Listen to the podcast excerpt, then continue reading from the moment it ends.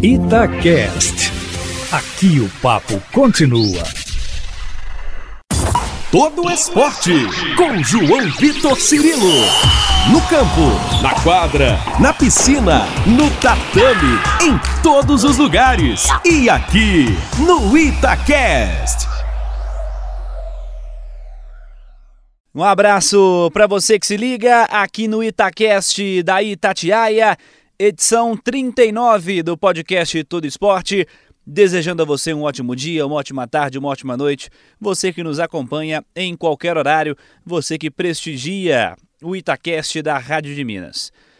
Hoje vamos falar pela primeira vez sobre a presença brasileira nos Jogos Paralímpicos de Tóquio chegando também a partir do fim de agosto, 24 de agosto, os Jogos Paralímpicos para a equipe brasileira.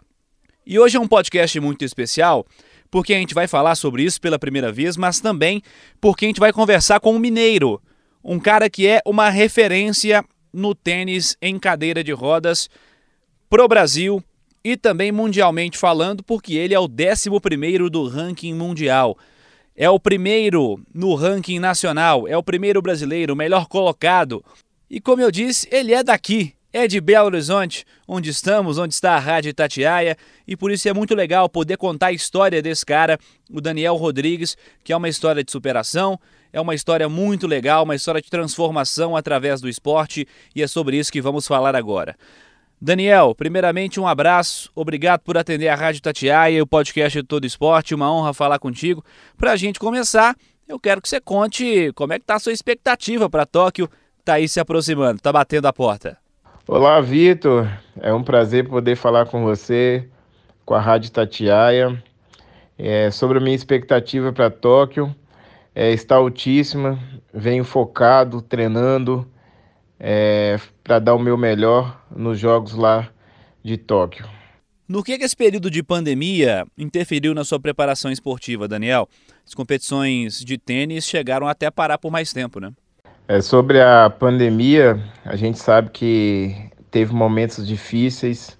É, eu mesmo tive momentos de março de 2020 até julho, eu fiquei sem pegar na raquete. Então foi um período muito difícil mas a gente vai levando, né, da forma que tem que ser, treinando da forma que tem que ser, da forma que a gente pode. É, com certeza diminuiu muito o ritmo, mas a vontade de ganhar e vencer e de dar o melhor sempre esteve muito presente. E após o retorno, como foi e como está a sua programação até Tóquio? Como você avalia esse ciclo? O que, que ainda há até o Japão? Então, a preparação para Tóquio ela vinha sendo no ritmo muito intenso. Até 2019 é, eu consegui alcançar o meu melhor ranking, né? E cheguei ao 11 do ranking mundial, é onde eu estou nesse exato momento no ranking. É, devido à pandemia, é, dificultou muito, né? Porque é, os torneios tiveram cancelamentos, é, os treinos também, como eu treino num clube, também os clubes fecharam, então diminuiu muito o ritmo, muito o ritmo mesmo. Mas a gente como atleta, a gente não perde a nossa vontade e a forma que a gente tem para dar o melhor. Então, nesse ciclo, é um ciclo diferente, não só para mim, mas para todos os jogadores, devido à pandemia. Eu acho que vai ter muitas novidades aí é, nos Jogos de Tóquio. Em nível de curiosidade para os nossos ouvintes, eu queria que você nos explicasse as principais diferenças existentes aí no circuito de tênis paralímpico, no tênis em cadeira de rodas, no comparativo com o circuito profissional convencional, se elas existem, né? E é claro, as semelhanças também. A principal diferença do tênis em cadeira de rodas para o tênis convencional é que o atleta ele pode deixar a bola quicar duas vezes antes de bater. E a outra diferença seria a questão do nível do torneio. No cadeirante, o nível começa com Future, depois ITF 3, ITF 2, ITF 1, Super Series e o Grande Slam, que é o mesmo né, do tênis convencional. A outra diferença que é muito gritante seria a premiação em dinheiro. É, a gente sabe que o torneio do tênis convencional, no nível altíssimo, dá uma grana muito boa. Já no tênis em cadeira de rodas, não dá nem 1% do que o tênis convencional ganha. E sobre as semelhanças, eu acho que são iguais porque o que difere mesmo seria os dois kicks, as contagens é, das pontuações seriam as mesmas, então não tem outra diferença assim no jogo do tênis de cadeira de rodas com o tênis convencional, não. Eu costumo dizer aos nossos convidados que o nosso podcast também tem o objetivo de contar histórias de vida dos nossos entrevistados. E eu gostaria que você nos contasse a sua, desde o começo, a sua superação, como foi sua infância, como o esporte entrou na sua vida. Como eu disse, você que é mineiro, você é daqui de BH. Eu vou tentar resumir um pouquinho a minha história de vida. É, sou mineiro de BH. Eu nasci com uma formação congênita na perna direita, o pé com dois dedos, a perna com 20 centímetros de diferença uma da outra. Eu fiz várias cirurgias de alongamento e eu andava de muletas e uma dessas cirurgias que eu fiz é, não deu certo, deu atrofiou o meu joelho. Então eu passei a andar com a perna dura, porque atrofiada, não tinha como mexer o joelho mais. E me adaptei assim, tive comecei no esporte em 2006 através de um professor meu, um ex-professor meu de história que me indicou uma ONG, a ONG se chamava Tênis para Todos. Então eu fui fazer um, uma aula experimental no tênis cadeira de rodas, não, não conhecia o, o tênis, muito menos o tênis cadeira de rodas. No início foi muito difícil me adaptar, é, achei muito difícil mesmo, mas eu comecei a jogar torneios no mesmo ano que eu comecei a, a praticar o esporte. Gostei muito é, de disputar. Eu era um garoto muito tímido e no início eu tive tantas dificuldades, mas é, conheci pessoas que tinham deficiência, até mesmo piores do que a, a minha, e me motivou muito.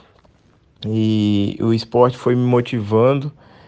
Em 2009 eu fui convidado para participar de um treinamento na Inglaterra e através desse treinamento também fui convidado a fazer parte da seleção brasileira a disputar o Mundial. Então, em 2009, eu passei a ser o atleta da seleção brasileira e estou até hoje. Hoje eu sou o número um do Brasil, 11 primeiro do ranking mundial. Já conquistei vários títulos importantes, é, conquistei medalhas para Pan-Americanos, e hoje fico muito feliz por estar nesse meu momento, momento onde eu vi que a dedicação pelo esporte e o amor, ele tem me trazido frutos e eu estou colhendo esses frutos e eu sigo muito focado, principalmente para uma competição tão importante como essa de Tóquio. E eu agradeço muito por fazer parte dessa tão sonhada equipe da seleção brasileira. O que que o tênis proporcionou na sua vida, Daniel? Você que tem uma história muito legal, muito bonita, como você destacou. O que, que o esporte modificou na sua caminhada? Você se sente realizado com a sua trajetória? Eu digo que o tênis mudou a minha vida, mudou totalmente. É, hoje eu conheço quase 30 países. É, eu que sou de uma família humilde, né? não tive condições para nada, muito menos para poder viajar. Eu comecei o tênis com 19 anos e até os meus 19 anos eu nunca tinha viajado, então foi uma experiência muito fantástica em poder desfrutar disso, né? conhecer lugares, viajar. É, hoje sou casado através do tênis que eu, eu conheci a minha esposa através do tênis. Ela era fisioterapeuta da, onde, da ONG que eu fazia parte. Então, o tênis tem me dado muitas coisas boas, né? E, coisas pessoais também, realizações, além de títulos. Isso é muito importante para a carreira e, e muito, muito importante ainda que eu vejo que tudo que eu passei e hoje eu venho colhendo esses frutos. Que legal, muito, muito legal ouvir esse relato vindo de você, Daniel. Quem que são seus principais adversários em Tóquio aí, hein? Você se coloca como um dos favoritos à medalha? É, a gente sabe das dificuldades que tem é, num evento tão difícil como é as Paralimpíadas. A gente sabe que tem os favoritos sim.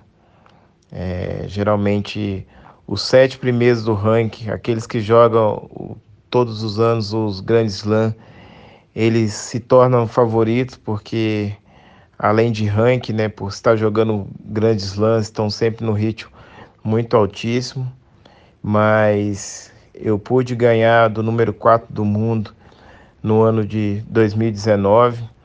Tenho crescido muito é, meu jogo, minha forma de jogar, meu lado mental, meu esforço, então eu me considero sim um dos favoritos, mesmo sabendo que há muitas dificuldades, porque cada ano que passa as Paralimpíadas vem sendo muito difíceis os jogos, muito competitivos, mas a gente sempre procura dar o melhor e, e sempre em busca de medalhas.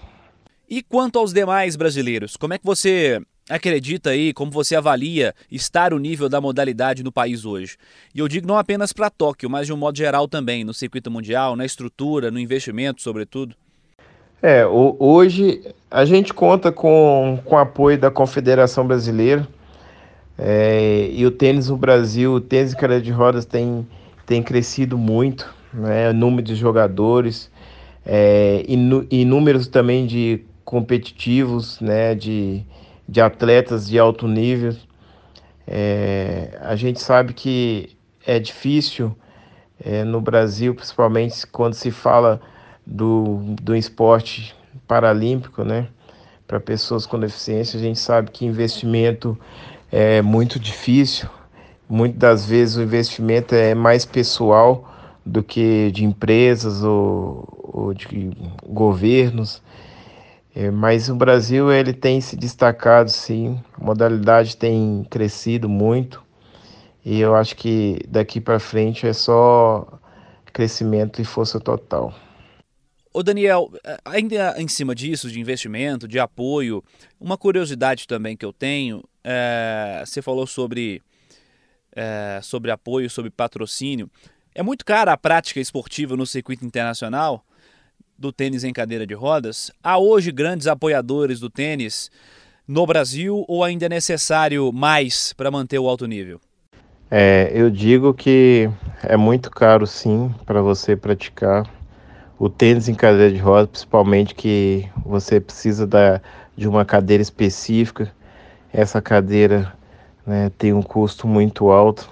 Se for uma cadeira nacional, você compra mais ou menos aí por 5 mil, né, 5 a 6 mil. É, isso é uma cadeira básica, mas ela é própria para a prática do tênis. E tem a questão das raquetes, né, e outras coisas, além de um treinamento. Treinamento também que é muito caro.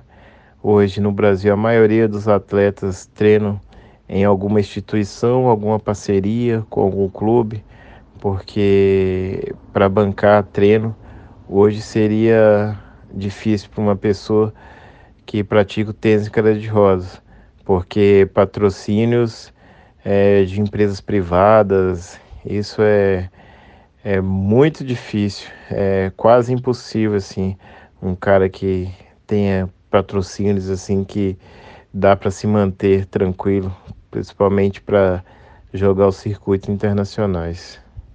Daniel Rodrigues, obrigado por compartilhar sua história com a gente. Para a gente fechar, mais uma vez te agradecendo pela gentileza em nos atender, te desejo sucesso em Tóquio e na sua carreira também. Espero que falemos em breve sobre as suas conquistas. O que você espera do futuro e seus próximos passos no esporte? Eu agradeço, João Vitor, e a Rádio Tatiaia mais uma vez por esse convite. É... eu quero dizer que eu planejo para o meu futuro é, sempre continuar no esporte. O esporte ele me deu muitas coisas boas e eu acho que no futuro ele também vai continuar me dando.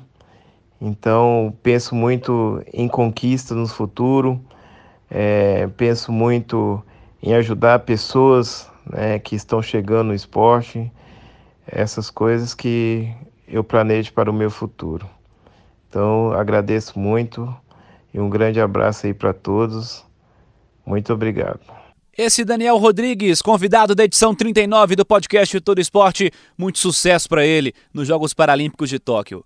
Agradecendo a você que esteve conosco em mais uma edição do podcast Todo Esporte, siga participando pelas redes sociais da Itatiaia, twitter.com/barra Itatiaia, instagram.com/barra Itatiaia oficial, pode ser pelas minhas redes sociais também, twitter.com/barra João Vitor Cirilo, instagram.com barra João Vitor, Cirilo. Semana que vem tem mais podcast Todo Esporte. Abraço para você e até lá. Você ouviu Todo Esporte com João Vitor Cirilo, seu esporte preferido passado a limpo.